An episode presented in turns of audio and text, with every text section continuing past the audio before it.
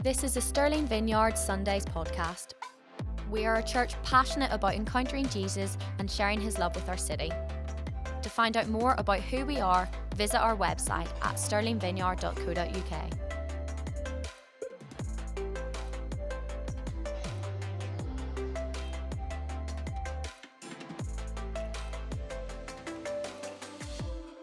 Can I just pray before um, before we start whilst they're moving stuff around? Uh, Lord, um, may the words of my mouth and the meditation of my heart be pleasing to you.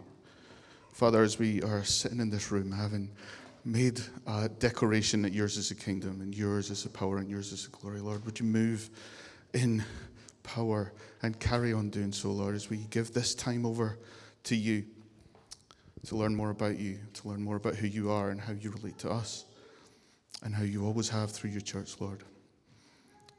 In Jesus' name, amen. Um, Ruth would be able to tell you that's my wife. If you don't know, I'll start by introducing her before myself. Um, but uh, she'd be able to tell you I have a really annoying habit of walking around with a cup of water in one hand and a microphone in the other, because otherwise I don't know what to do with my hands. So I'm sorry if that's the case. Um, my name's Andrew.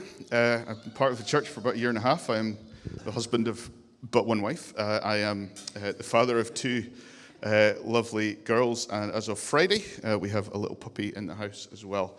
Um, and I'll touch on this a little bit later, but I can tell you that my girls, who are 10 and 8, um, have been displaying uh, what can only be described as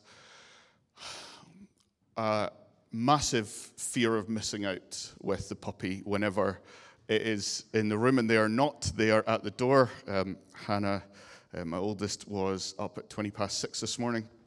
My youngest actually tidied her room so that she could get some time with the dog. Uh, so we're learning already to use it as a bit of a weapon. Um, but fear of missing out is definitely, um, definitely a bit of a, a thing there. We're in Acts chapter 8 in our series on Acts. Um, we are uh, following Acts chapter 7, believe it or not. And um, so I'm just going to start by reading some of Acts. It's a fairly, uh, well, it's a short passage by Bible standards, but it's a long passage to listen to. So forgive me for that. I've deliberately gone with no slides, so you have to hear my voice for the next 20 minutes. Um, so if you just bear with me, um, we'll start at Acts chapter 8, verse 4. Those who had been scattered preached the word wherever they went. Philip went down to a city in Samaria and proclaimed the Messiah there. When the crowds heard Philip and saw the signs he performed, they all paid close attention to what he said, for with shrieks, impure spirits came out of many, and many who were paralyzed or lame were healed. So there was great joy in that city. Now, for some time, a man named Simon had practiced sorcery in the city and amazed all the people of Samaria. He boasted that he was someone, someone great, and all the people, both high and low, gave him their attention and exclaimed, This man is rightly called the great power of God. They followed him because he'd amazed them for a long time with his sorcery. But when they believed Philip as he proclaimed the good news of the kingdom of God in the name of Jesus Christ, they were baptized, both men and women. Simon himself believed and was baptized, and he followed Philip everywhere, astonished by the great signs and miracles he saw. When the apostles in Jerusalem heard that Samaria had accepted the word of God, they sent Peter and John to Samaria. When they arrived, they prayed for the new believers there that they might receive the Holy Spirit, because the Holy Spirit had not yet come on any of them. They had simply been baptized in the name of the Lord Jesus. Then Peter and John placed their hands on them, and they received the Holy Spirit. When Simon saw that the Spirit was given at the laying on of the apostles' hands, he offered them money and said, Give me also this ability so that everyone on whom I lay my hands may receive the Holy Spirit. Peter answered, May your money perish with you, because you thought you could buy the gift of God with money. You have no part or share in this ministry because your heart is not right before God. Repent of this wickedness and pray to the Lord in the hope that he may forgive you for having such a thought in your heart. For I see that you are full of bitterness and captive to sin. And Simon answered, Pray to the Lord for me, so that nothing you've said may happen to me.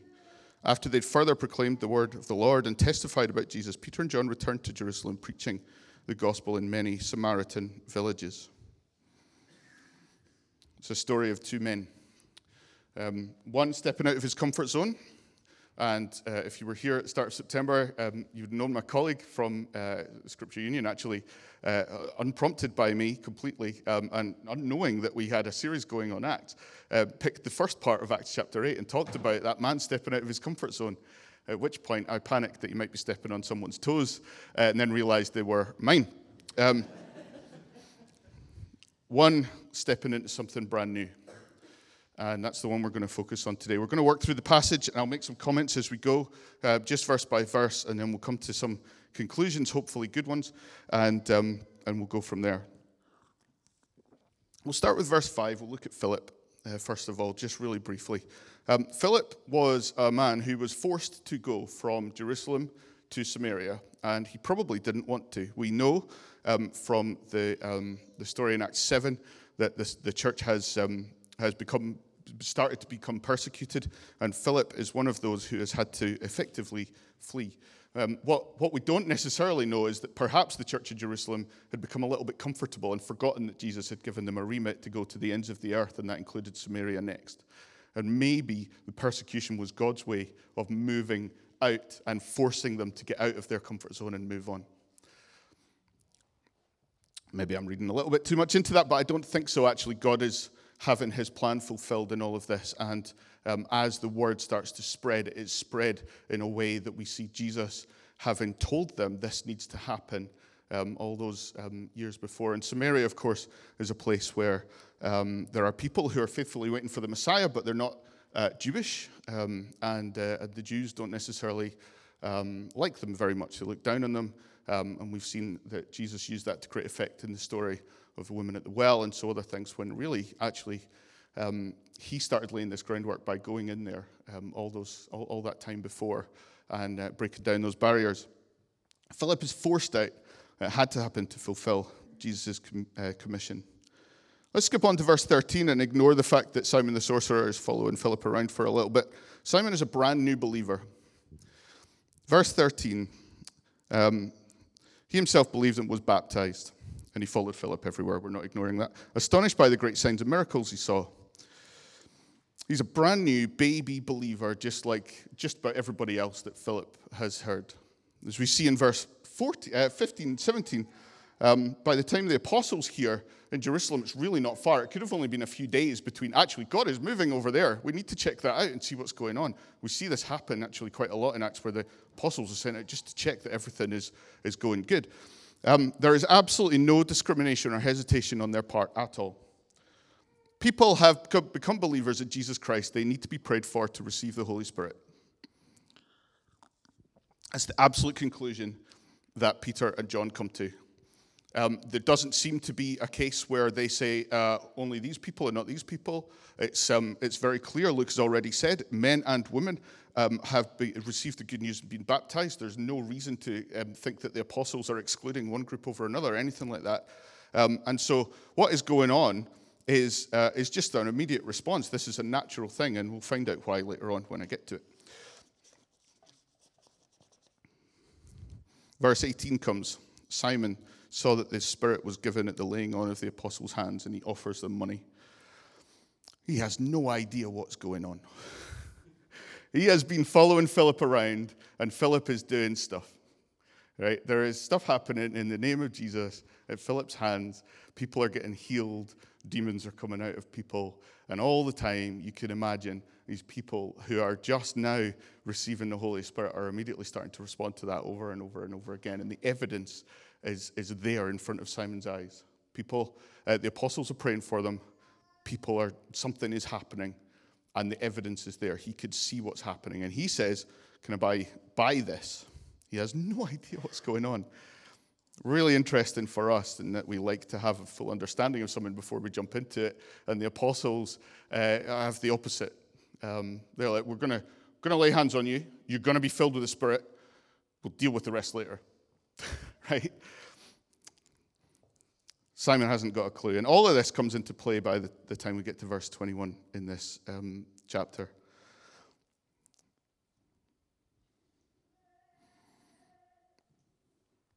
We have, in all likelihood, a man who has been walking around making money performing for the people and who has now come to a realization that by believing in Jesus, he has had to give up his livelihood.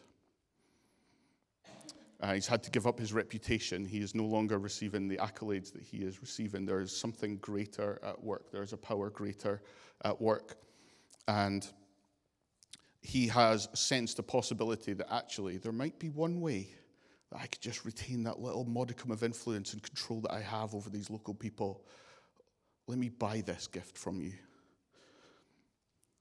When Simon saw that the Spirit was given at the laying on of the apostles' hands, he offered them money and said, Give me also this ability, so that everyone on whom I lay my hands may receive the Holy Spirit. Peter answered, May your money perish with you, because you thought you could buy the gift of God with money.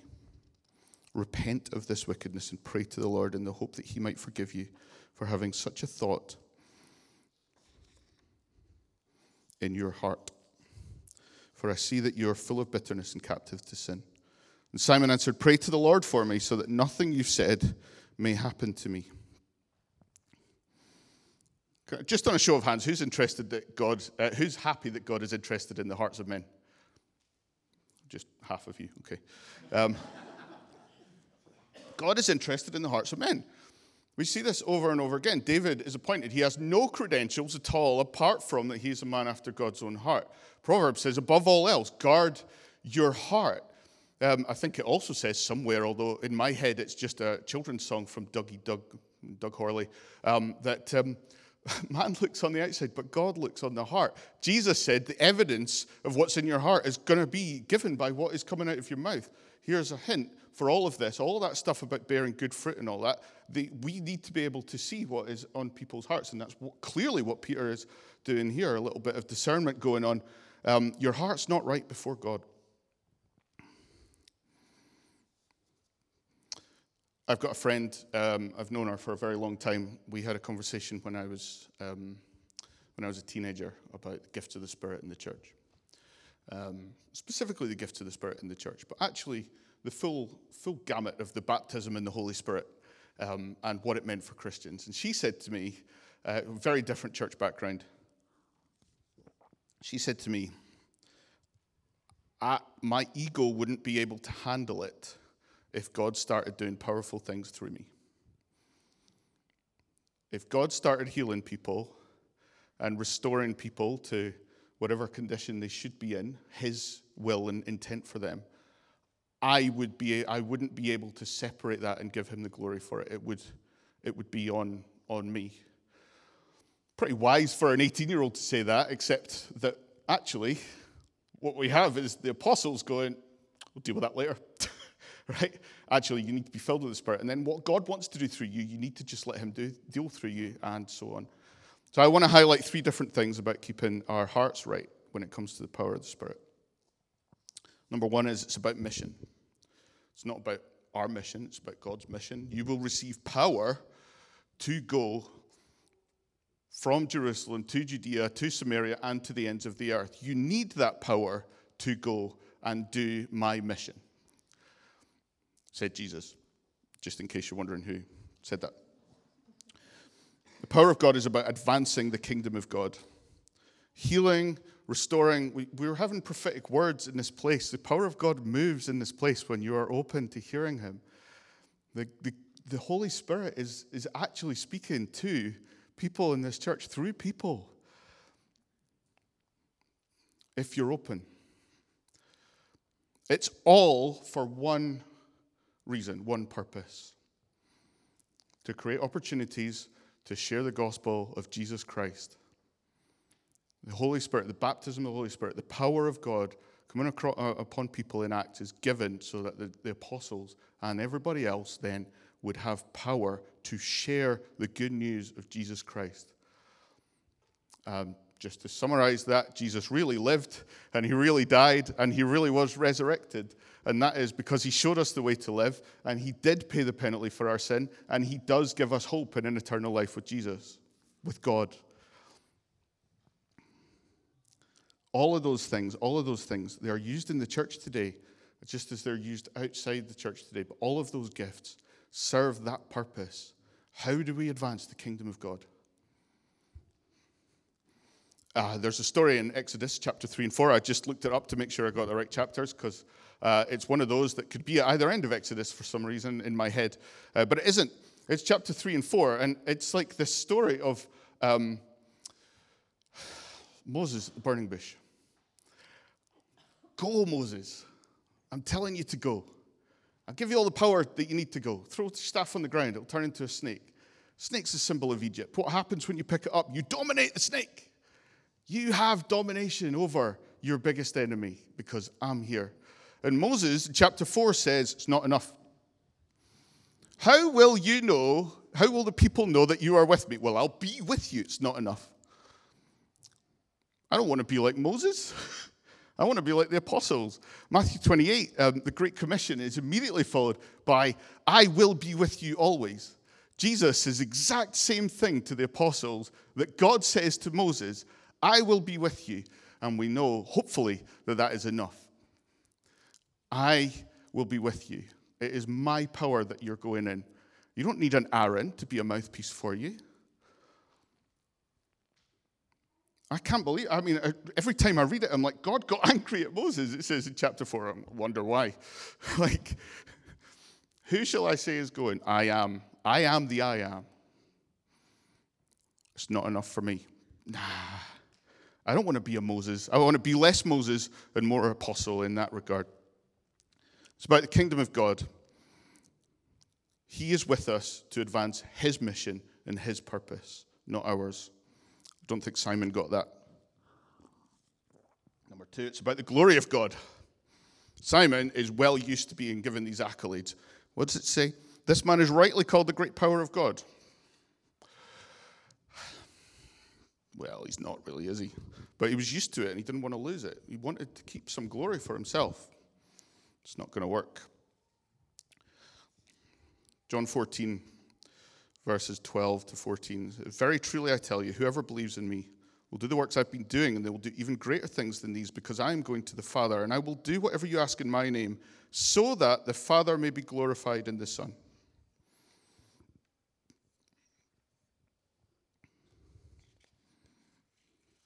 Our response to the Holy Spirit needs to be to seek His glory. What do you give us this for? It is so that you are elevated, not me. I wonder how uh, Philip felt having people follow him around.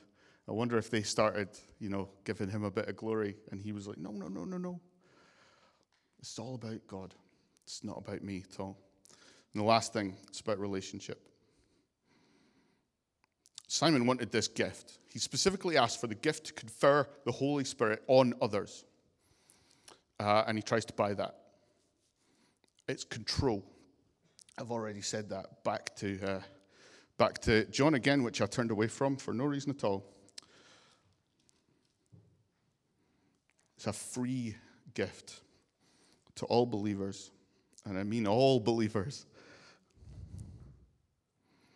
All this I've spoken while still with you, John 14, 25 says, But the advocate, the Holy Spirit, whom the Father will send in my name, will teach you all things and remind you of everything I've said to you.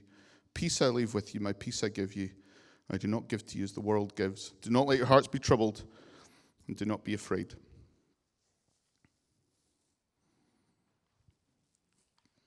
The dynamic indwelling power of the Holy Spirit is given to strengthen believers in knowledge, to bring to remembrance all the teachers of Jesus, to give followers of Jesus the power just to live daily lives. And I have to say, it's pretty hard at the moment to live as a Christian without God's help.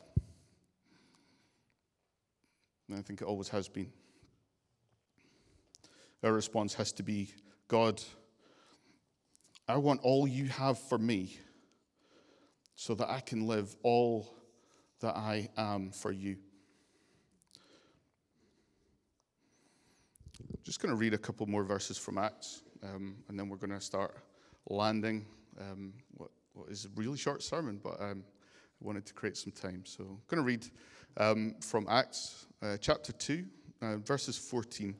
Um, this is in the midst of uh, the crowd's response to what is going on or has gone on in the upper room. This is their response to the day of Pentecost. Uh, they've had too much wine. Peter stands up. Fellow Jews and all of you who live in Jerusalem, let me explain this to you. Listen carefully to what I say. These people aren't drunk, as you suppose. It's only nine in the morning. This is what was spoken by the prophet Joel. In the last days, God says, I'll pour out my spirit on all people. Your sons and daughters will prophesy. Your old men will see visions. You, uh, your young men will see visions. Your old men will dream dreams. Even on my servants, both men and women, I will pour out my spirit in those days, and they will prophesy. I will show wonders in the heavens above and signs on the earth below blood and fire and billows of smoke. The sun will be turned to darkness and the moon to blood before the coming of the great and glorious day of the Lord, and everyone who calls on the name of the Lord will be saved. That's everyone. That's not conditional. Skip forward a little bit to the end of Peter's sermon in this crowd um, addressing, uh, verse 36 in chapter 2. Therefore, let all Israel be assured of this God has made this Jesus, whom you crucified, both Lord and Messiah. When the people heard this, they were cut to the heart and said to Peter and the other apostles, Brothers, what should we do? Peter replied, Repent and be baptized, every one of you, in the name of Jesus Christ for the forgiveness of your sins, and you will receive the gift of the Holy Spirit. The promise is for you and your children, and for all who are far off, for all whom the Lord our God will call.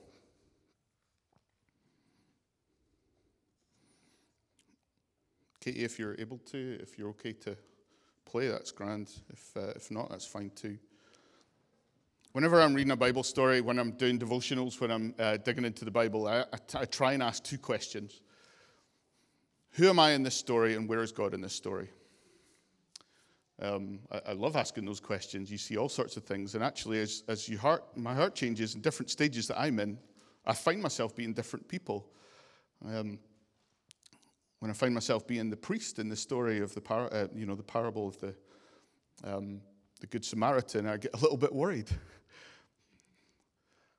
but right now, I'm going to ask three questions about who, uh, who we are in this story. So um, Kate's just going to tinker as I do. Um, but I think that this, is, this, this warrants a response. My first question is if you're thinking about this story, are you feeling like Philip? who's being prompted to step out of his comfort zone and might be a little bit scared about doing it, but really wants to be obedient to God.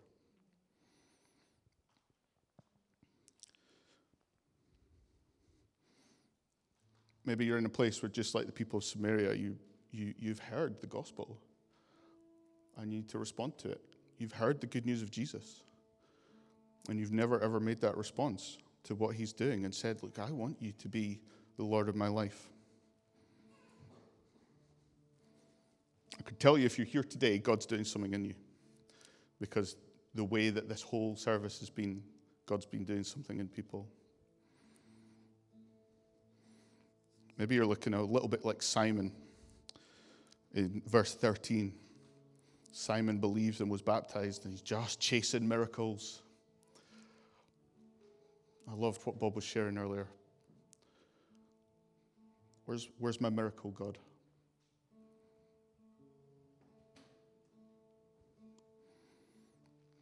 Or maybe you're a little bit like Simon and a little bit like my kids with the dog, and you have a massive fear of missing out on what God's got in store for you. So you might have been here never before. You might have been here for uh, being a Christian for 20 years. I want to say if you have never been filled with the Holy Spirit power that is given throughout Acts indiscriminately, available to all, all Christians, all believers. And I want to invite you to respond to that today. I've asked the leadership team, which is Ali at the moment down here, uh, to, um, to be available to pray. And we're going to take some, make some space to pray. Um, just as I close, I'm, I'm, I'm basically done. I'm wary of, um, of the time. Just a reminder to pick up the kids at quarter past if, uh, if you need to. Uh, if you have uh, no need to respond, to be filled with the Spirit, if, uh, if that's not you, then um, please help with clearing up the things. But we're going to create a little space at the front for people to receive prayer for any of those things. If God is moving you out of your comfort zone, if you're thinking, God, I need to know you as my personal Savior because of the amazing work of Jesus. If you are thinking, I, I'm chasing a miracle and I'm desperately seeking it, and God, I just, I, where is it coming from? Or if you want to receive the baptism of the Holy Spirit. I uh, just ask everybody to shut their eyes. I'm just going to create some space for a few minutes to respond to that just by stepping up, and we'll pray for you.